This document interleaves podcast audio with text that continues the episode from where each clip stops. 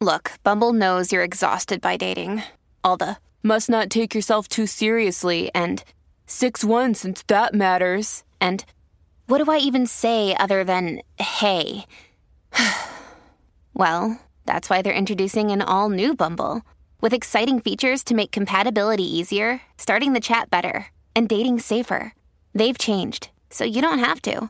Download the new Bumble now. Good risings. I'm Liz Earnshaw, and this is Hash It Out. This week, we've been talking about the importance of being able to repair and move forward after hurt. Yesterday, I introduced the concept of cap conversations.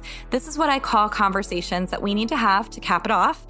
We need these conversations in order to move forward. A cap conversation has three parts clarity, the A is for apology and the P is for plan. And today I want to talk about the apology piece. So if you've been thinking this week about someone that you want to repair with, but you've been having a tough time, I think you might relate to this listener question. Dear Liz, last year I had an affair. I am incredibly sorry for doing it, and I have tried to work with my wife in order to move forward. However, Anytime that I think we're ready to move forward, my wife brings up the affair again. And no matter how hard I feel like I'm trying, nothing ever changes. I'm incredibly frustrated and I don't know what else to say. I keep telling her I'm sorry, but it really is time to move forward. Okay, this is a really great question. And if you yourself are listening and you have one of these past hurts that you're thinking about, it might be something like an affair, or it could be something else. But anything that is a betrayal, the answer I'm going to give is probably going to relate to you. So the question is a really common question that I get in the therapy room, which is essentially, hey, is this ever going to be over? Am I ever going to be able to move forward from this? Is there any light at the end of the tunnel? And earlier this week, I talked about some of the things that keep us really stuck. And one of those things is having the sense of we've talked about this a million times, we just need to get it over with. And I really appreciate this person's question because the writer, the listener, didn't really say we need to get this over with. They expressed their frustrations they express that they've done a lot and they're still looking for insight about what else to do. So I want to just say that is a strength, right? And that's something that is really, really good is that instead of saying my partner is being ridiculous, they're saying, what else can I do? Are there any other ideas? I want to take responsibility for this. Now, I don't know the entire story. So if I was meeting with them, I would want to explore, you know, does the partner keep moving those goalposts of redemption? Maybe this person that has written in has done all of the things. Maybe they've apologized. Maybe they've made amends. Maybe they've tried to make a plan for moving forward and nothing is working.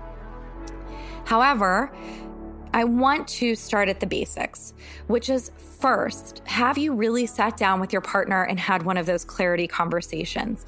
Have you asked them to tell the story and have you been able to listen without getting defensive and really trying to understand what it was like for them? Next, have you given a really good apology? There's a few apologies that are not going to be helpful. I call these faux apologies. And I want to go over what they are so that you can see if you've given any of them. And then I'm going to talk about what type of apology tends to really work. So, the first type of faux apology is the strings attached apology.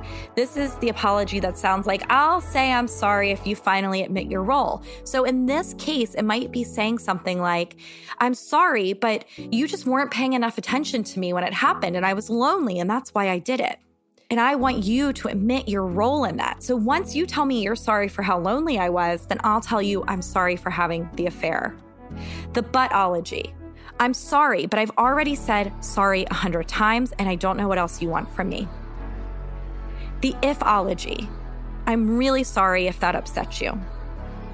The youology. I'm sorry that you see it that way. I'm sorry that you think that it was hurtful the thatology. I'm sorry that you took it that way. The I already said it apology. I don't know, Matt, how many times I have to say I'm sorry. I am sorry. The lighten up apology.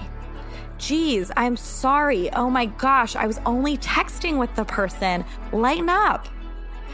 The you know me better than that apology. I'm really sorry, but you know that I'm a good person deep down inside. You know me. If any of these faux apologies resonate with you, first of all, we've all given them. Honestly, I don't think any of us are immune, and we've all received them. However, it's not an earnest apology. They all kind of move around responsibility taking instead of being directly responsible for the hurt that we've caused. A really good, true apology has several components. Number one, responsibility. Number two, remorse. Number three, reflection. Number four, repair. And number five, making a request. Because repair is such a big topic, I'm going to continue talking about it tomorrow instead of sharing a story. And so, tomorrow, I'm going to talk about all of those pieces. What does responsibility look like? What does remorse look like? What's reflection? What's repair? What's request?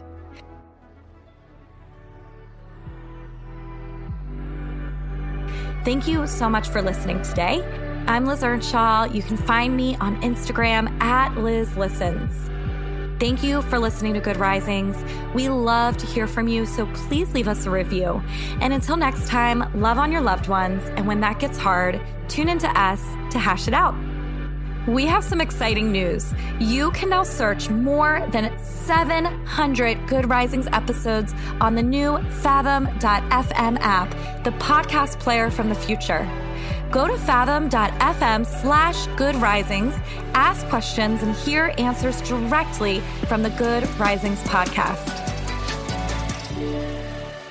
Good Risings is presented by Cavalry Audio.